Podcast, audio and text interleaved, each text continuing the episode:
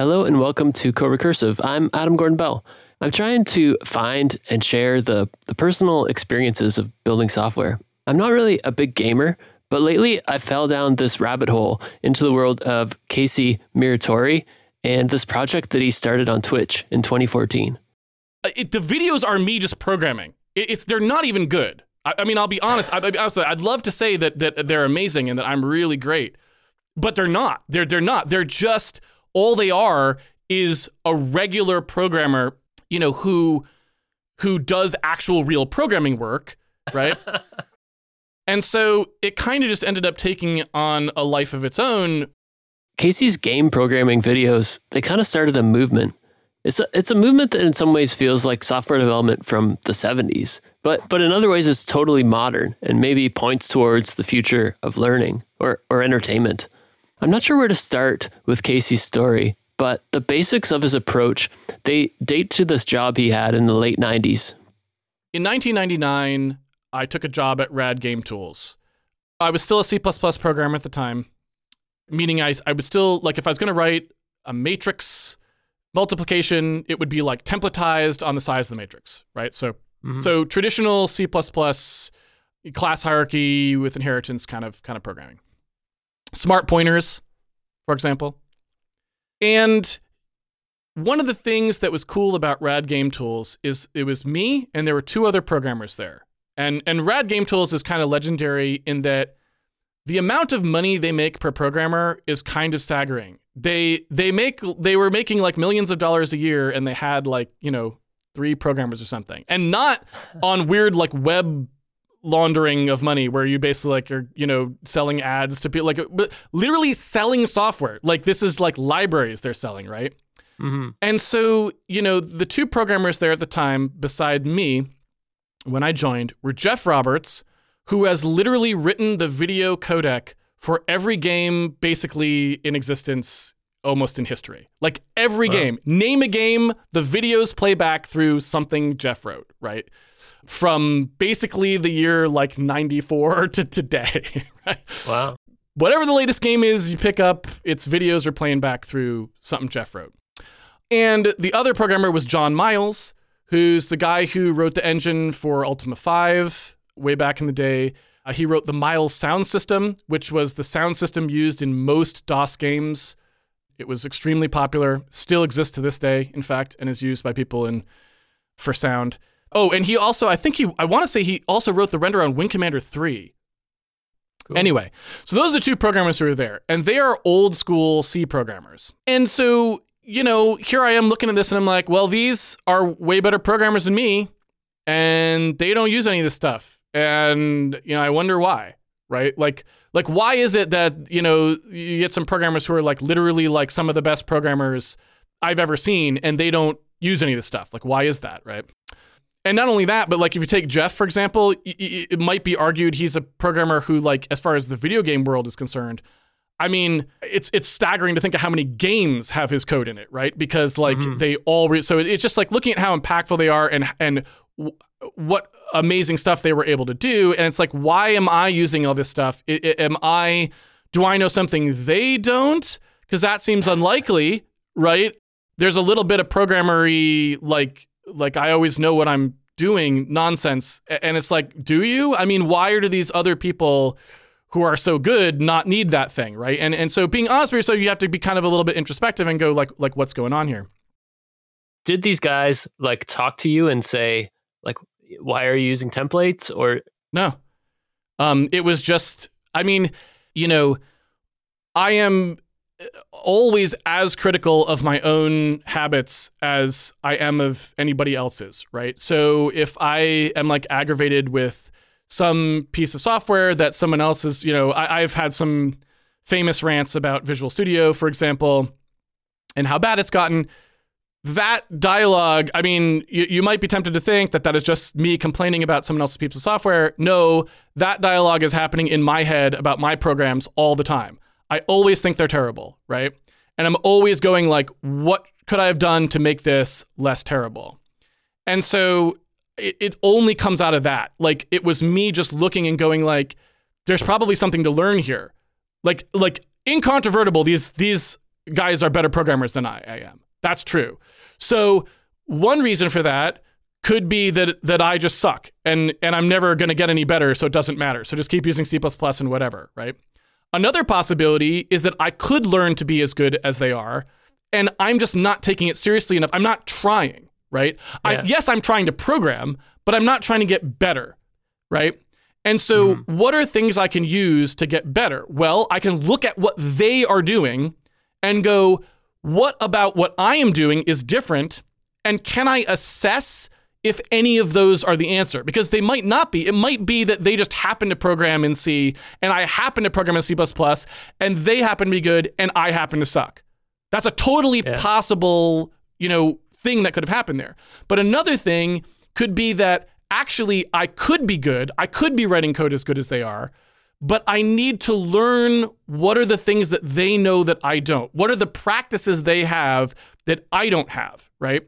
And so I always try to do that as much as I can. If I see something that looks like it's working well or that they're getting something done well, I try to go, how can I reassess what I'm doing to see whether there's something of that that would make a difference for me? because I want to be better. I don't want to be writing bad code, but you know, it's not always obvious how to improve. Did did you spend time like watching them code like not in so many words. You know, I never walked into someone's office and was like, "Teach me how to program."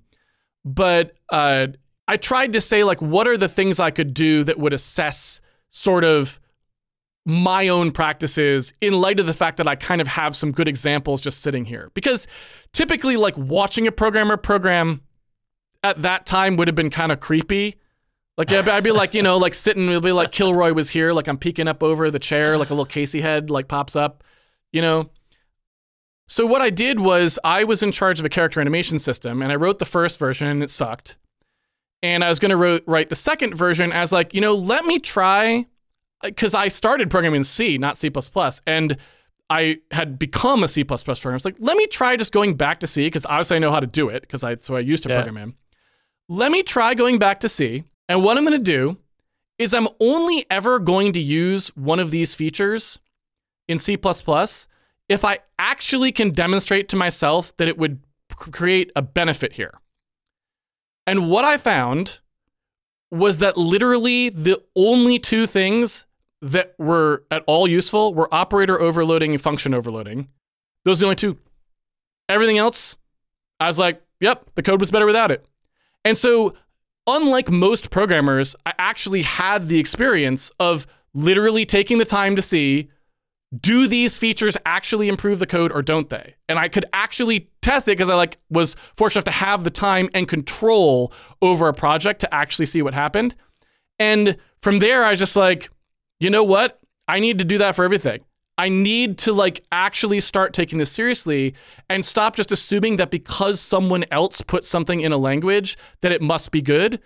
And when you change your thinking to I'm going to evaluate rather than I'm going to trust, what you start finding mm-hmm. is that most things most people say are mostly wrong. And the reason for that is they kind of have to be because a lot of them are overlapping. So most of the time, you see two different people suggesting two different ways of doing something. Obviously, someone's wrong, or there isn't a better way to do it, meaning it doesn't matter which one you pick. Like either somebody was wrong and one of them was the correct way, in which case there was one that you should have rejected, or it doesn't matter which way you do this, in which case they were all wrong for suggesting that you needed to do it this way. And so I think ever since that point in my career, uh, it's been about 20 years since then. I've just always evaluated things as carefully as I could. So I go, when I see a new thing suggested, I go, what does this actually yield? If I look at the difference between doing it this way and doing it in whatever way I would have done it before, and I go, does that result in less lines of code, less bugs, less time, blah, blah, blah? Like I go, can I make an argument along any of these lines? Uh, and what you'll find out if you do this, honestly, is a lot of the stuff is just it's just a waste of your time. Casey didn't just leave C behind. He also nurtured this sort of obscenely DIY development aesthetic that's pretty uniquely his. He doesn't use an IDE, just Emacs. He doesn't use like make or a build script. I mean, he doesn't use any libraries, and he thinks other people should try this approach. I think everyone should have the experience of building something from the ground up. Most programmers, no matter what they work on, would benefit greatly from having written one thing from scratch, meaning start in a fairly bare language such as C. Don't use the libraries. Just write everything yourself from just basic things. Even better if you want to try assembly language, but assembly language has a bunch of things that you have to do, like register allocation. I'm not sure you get much learning from the ex- extra work that you have to do, right? So something like C, I find, is a really good language for doing this kind of experiment because there's so little in it, right? It's a very sparse language. It just has the few basic things. It translates fairly directly into assembly language. It's easy to go on Godbolt anytime I want to and show someone how C translates to assembly language. It's trivial, right? It's really easy to see. I think most programmers would benefit greatly from going through that exercise. Pick something simple, a simple web server, uh, like a, a thing that just like answers non HTTPS, just HTTP. You can write a simple web server in C in not very many lines of code. If you're a web developer, doing that one time and seeing how it actually works, I think would be greatly educational for a lot of people. Not because I think you should go rewrite your web server in C yourself, because mm. that may be a very bad idea for you. It's it's for your understanding. I think it's invaluable to have done at least one project from scratch. Something that's very different from the current aesthetic in the cloud development world that you learn working on a game development tool is that developer ergonomics should take a backseat to performance concerns. Yeah, I think there's a failure to recognize that it's not sufficient to simply serve ourselves. Is is yeah. the is the broadest way to put it? When you sit down at a computer, your first thought should not be, how do I make my job easier so I can go home earlier today, right? The thought should be, how do I make the best program for my user, right? Yeah. And when we fundamentally start thinking about how do we make it easiest how do we make the easiest possible thing for the programmer to program? And we don't care that the thing that we ship the user is like a hundred times slower than it should be. To me that's like it, it, in a way it's almost dishonorable. It's like i feel like i'm i'm being dishonorable by thinking primarily about my experience and not about theirs. So eventually casey leaves rad game tools he starts his own thing called Molly Rocket and he works on some indie games. And then in 2014, something happens. So I'm friends with Jonathan Blow, who is a very famous game designer. He made Braid and The Witness. He's also famously working on a new language right now called JAI. But he was doing streams on Twitch, the gaming live stream mm. platform to talk about his ideas for making a programming language way back then. He was like, I we need to make a new programming language, and I want to talk about some ideas that I have. I'm pretty sure that was the first thing that I saw on Twitch of anyone doing like a programming thing on Twitch, right? And uh, I liked it. And there were other people there who knew who I was. The reason for that was because I had worked on The Witness with John and I had written some articles like I wrote these things called Witness Wednesdays, where I mm. talked about some of the code in the witness and, and how it worked. I did a bunch of work with collision detection systems because we were doing some novel stuff there to make it so that you couldn't ever do stuff like fall through the world. I don't know if you've ever seen like bugs in video games where people are trying to walk. Yeah. And that, right. So we did some some pretty novel stuff in that game to make it so that that couldn't happen, right? So that we had like provably secure algorithms where you couldn't actually have these kind of uh, bugs happen. And so I'd written some of that up and I wrote up some other things and, and blah, blah, blah. So people kind of knew who I was who would have tuned into John's broadcast, right? It's like we we we were sort of linked in that way. So when I was on the Twitch chat, some of the people were asking me like, "When are you going to do a programming stream?" And I was like, "I I don't know what I would do with a programming stream. Like, well, I I don't know." And so then in my head, I started thinking, I was like, you know, I've always wanted to have a complete recording of making an entire game engine just to watch what happens. Because when you think back about what happened when you're programming, your memory is far from perfect. like you compress down things that actually maybe took you quite a bit of time. You overemphasize things that maybe didn't take you very much time. And so I was just kind of curious to see like what if we just recorded this? Like would it give us any insight? And so I was like, "Oh, okay, so yeah, maybe I'll do this thing where I'll stream just making a game, right? I'll just make a, a game." Mhm. And I was thinking like a little tiny game that was just like some sprites on a backdrop or something, right? Like pretty basic. And I mean, on Twitch at that time for a programming stream, I mean, the viewer count, if you looked in the the equivalent of the like programming category, you know, the numbers were like 10 people, right? And for whatever reason, and I have no idea what the reason is, the first episode of this thing got like, uh, you know, a thousand viewers or something. Oh, wow. So it was like a massive turnout for this thing. That first lesson started with creating a text file called handmade.cpp, opening it in Emacs, and compiling it. From there, you know, writing stuff into a buffer and displaying that buffer on a screen. Casey would live stream building a professional, commercial quality video game from scratch every weeknight for as long as it took until it was done. And so it kind of just ended up taking on a life of its own, where I was like, oh, I guess I should start trying to teach like real stuff here to a certain degree and take this more seriously because it's like it seems like this is something that people actually really wanted. And uh, I'm surprised even to this day. Originally, I had my email on the Handmade Hero homepage. I Mhm. received so much email, I had to take it down. Oh, wow. people were just like thank you so much for putting this up. Like this is so helpful. I didn't understand how to do any of this programming until i watched these this v- videos. Like i went through four years of university and i don't feel like i learned anything. I watched these videos and it all clicked for me. And mind you this is just me it, the videos are me just programming. It, it's they're not even good i, I mean i'll be honest I, I, i'd love to say that that they're amazing and that i'm really great but they're not. They're they're not. They're just all they are is a regular programmer who does actual real programming work, not a theoretician or somebody who's pie in the sky and talking about, you know, solid principles or whatever people like to theorize about, right? yeah. all it was was just a regular programmer programming and people being able to see that made all the difference for them. Because they're like oh i can do that right?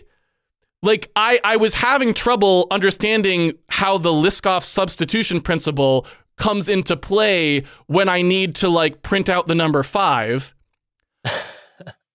Hint it doesn't. Forget about it. It's irrelevant. But um if you just focus on what programming actually is and not all of the crap that people have piled on top of it, a lot of people can do it. In other words, people wanted to know where to start. A lot of people love video games and want to build one for themselves. So they would tune in. And on Twitch, there's a chat and people would ask questions. And in true Casey style, he would answer these questions from scratch. So, one of the things that people often mention about when they ask a question on one of my programming streams, I- I think the joke is I always start with the universe cooling down. Like, first, like the Big Bang happened, and then I like explain from there to the question that, that, right? It usually takes like 40 minutes. You know, someone asks about some CPU thing on a modern x64, and I'm like, well, you know, when you started with an 8 bit CPU, it did this, that, and you could see this here. Let's pull up a diagram, right? And so for some reason, I just, by habit, always seem to go back and, and sweep all the way through the history. I think it might just be how my brain stores things. And it's probably just wasting their time at some level, right? But it also helps for doing things like instructional courses because there you're dealing with beginners. They need the whole thing. So working with a novice, I, I can be more effective, I think, usually. He also tried to explain the background on whatever was being done that day. If the game requires sound, we need to learn about how waves work. If we need to do rotations, then we better learn some linear algebra. Did I mention he started in 2014? It's now early 2021 and he's still going. People are following along and they're building up their own things. They're using him as inspiration for their own games, for their own programming languages, for their own debuggers. If you pre order the game, you can get access to GitHub where there's an annotated version of the source code linking to all the videos. I'm not entirely sure how many hours of content he's produced building this game, but he has about 700 episodes so far, and they range from one to three hours. So conservatively, there's at least 1,500 hours of programming content, which is kind of astounding, right? I do not have 1,500 hours of content I can put out that I could teach people. It kind of makes me wonder how Casey learned all this. How did he get started? My dad taught me how to program when I was seven. The way that home computing used to work in those days was that anything that was even remotely considered a home computer had BASIC on it. A lot of times it was built in. So if you think about very popular names of computers from the day, so Commodore 64, Apple II, these computers all had BASIC like in the ROM. So meaning when you turn the computer on, you don't have to put in any you don't have to connect any storage of any kind to it. The the literal ROM chip soldered into this computer has a basic interpreter in it. And basic for people who don't know is the language that looks like, you know, 10 space print quote hello world, right? That's that's Yeah. basic. Um and so it's definitely it's a language that's really designed for, you know, people like like a 7-year-old like me. It it doesn't have hardly any syntax. It, it looks more like a command prompt than anything else. So you know, you're it, you know, if you can do CD and dir, you can probably put in a, a, a crappy little basic program. And so when I was seven, my dad taught me how to do some basic programming, and that's just like, yeah, I mean, you know, you can imagine a seven-year-old, you can learn to type, you know, print and t- put in uh, some words, and then you, you know, go out and you just type run to run the program or whatever, and it would run and it would type the thing out, right? And it was a super crappy program. It was basically a program that just said like print, and it printed out like a thing for my mom. It said like, you know, pick one of the following options, and you know, it had like one, two, or three. And then if you typed like one, it would print something. If you typed two, it would print something three. Like that was it. But it was, you know, it has all the things you need to start understanding programming, the ability to like print something out so you know what happened, the flow control of, you know, going to something based on what the input was, right? Um, and the ability to run the program afterwards and see it happen. That's that gets you started, right? And I and I've been Yeah. programming ever since. So Basic was definitely a simpler language than the languages we have today. And Casey thinks this simplicity of this earlier environment, it just made things easier to learn in a way that people today refuse to acknowledge.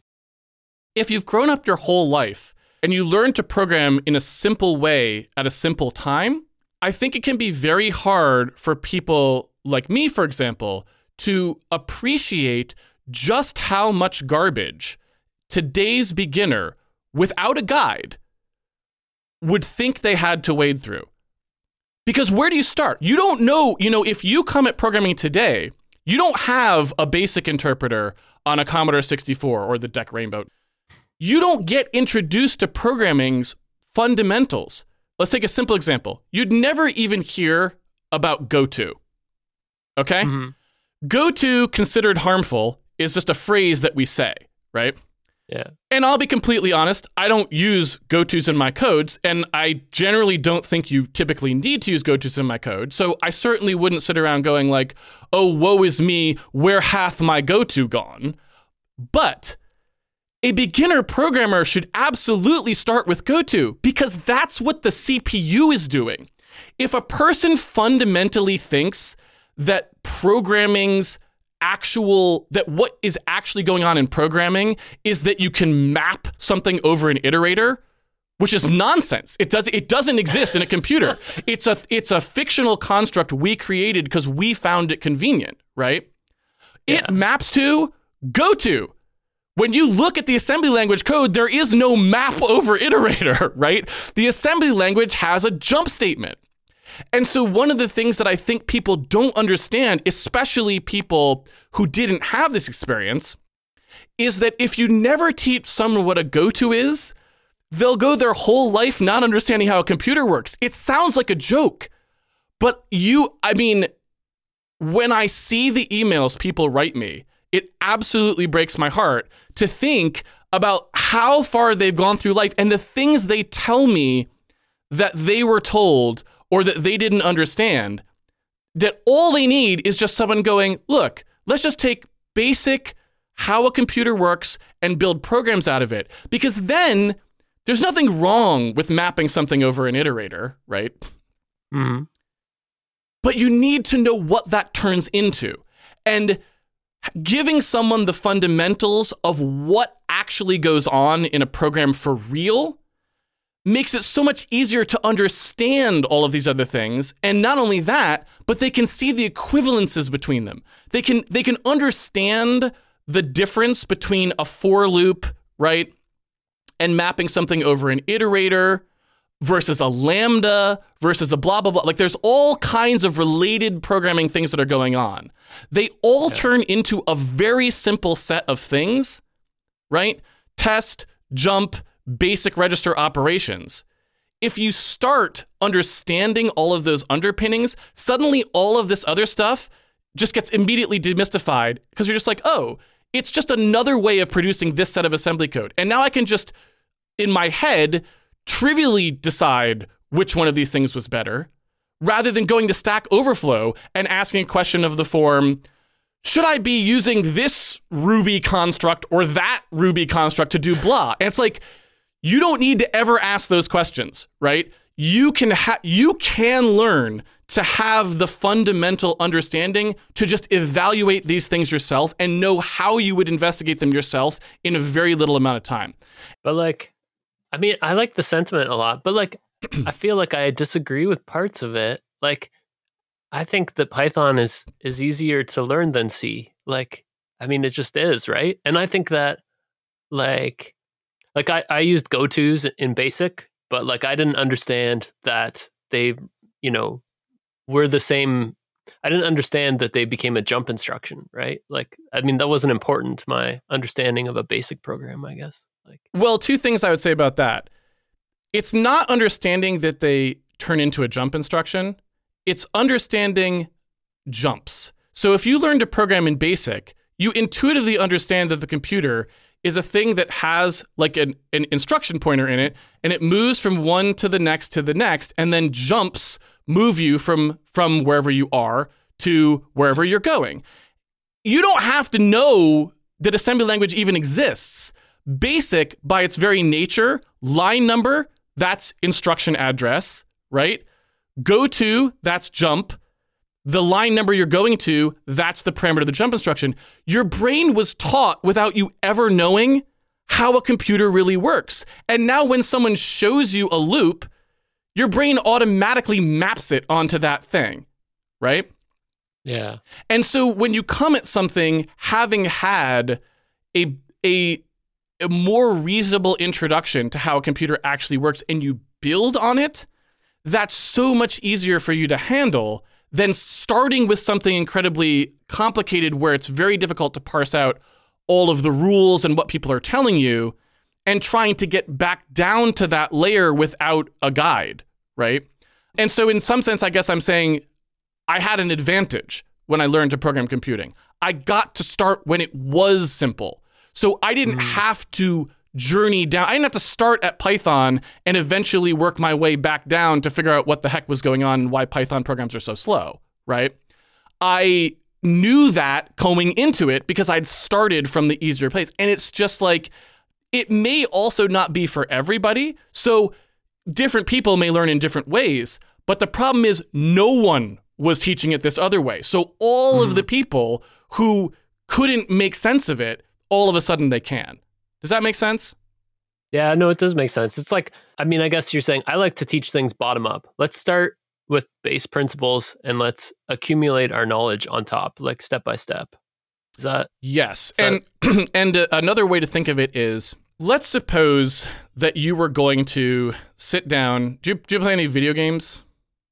I'm not a big gamer, you know. Okay. It's kind of funny for me to interview you, I think, in a way. Okay. So this analogy might not land, but for any of your listeners out there who play video games, they probably intuitively know the difference between the type of game where you are handed a controller and like every button on the controller is mapped to some crazy thing and you go through a like hour long series of tutorial levels where they're like in order to distract the guard, hold down the right trigger and then press A and B at the same time, and then move the left stick to choose the location and then let go. But if you hold it for more than a second, it will, you know, everyone knows the difference between that and the game that just starts you playing and introduces those concepts slowly So you start off and you don't have to distract the guards. You just learn how to move by like moving through the space. And then they're like, there's a guard up ahead, and they're like, a little thing maybe says, hold A to throw something in the environment. And then you do, oh, I see, right? It would be very strange if that same thing that so obviously happens when learning a simple system somehow wasn't equally effective when learning a much more complicated system. In other words, it's not harder to build something from scratch, it's easier. You learn C and a bit how computers execute code, and you just start going. And Casey's there to guide you. Casey's trying to build the guidance system he wished he had. When he was young, he wanted to build a text adventure game, but he never figured out how.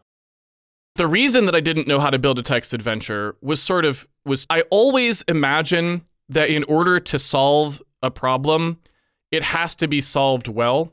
I know it's a strange thing to say, but I always imagine that other people are solving a problem well. So when I play a text adventure, I imagine them having something when they built that text adventure, like their structure for the program and how they built it.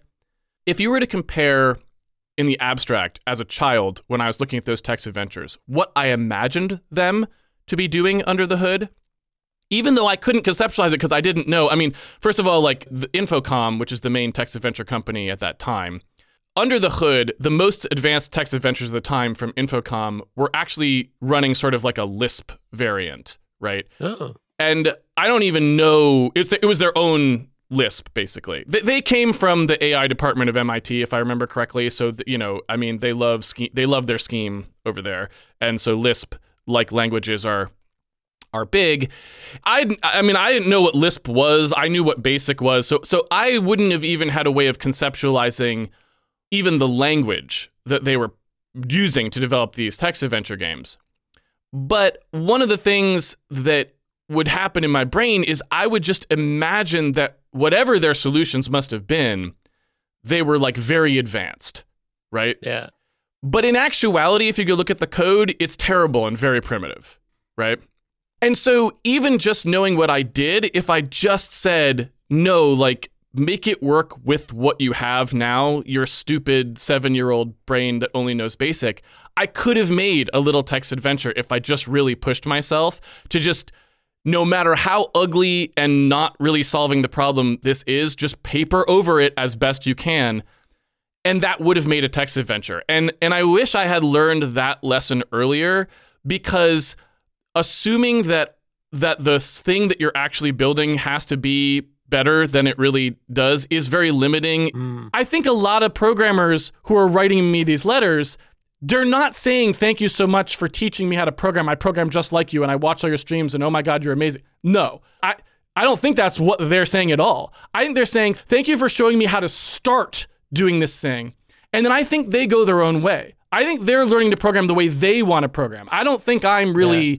the I don't think I'm providing the the uh, programming education that way. I think I'm giving them the opportunity for to have their start at this sort of more fundamental type of programming.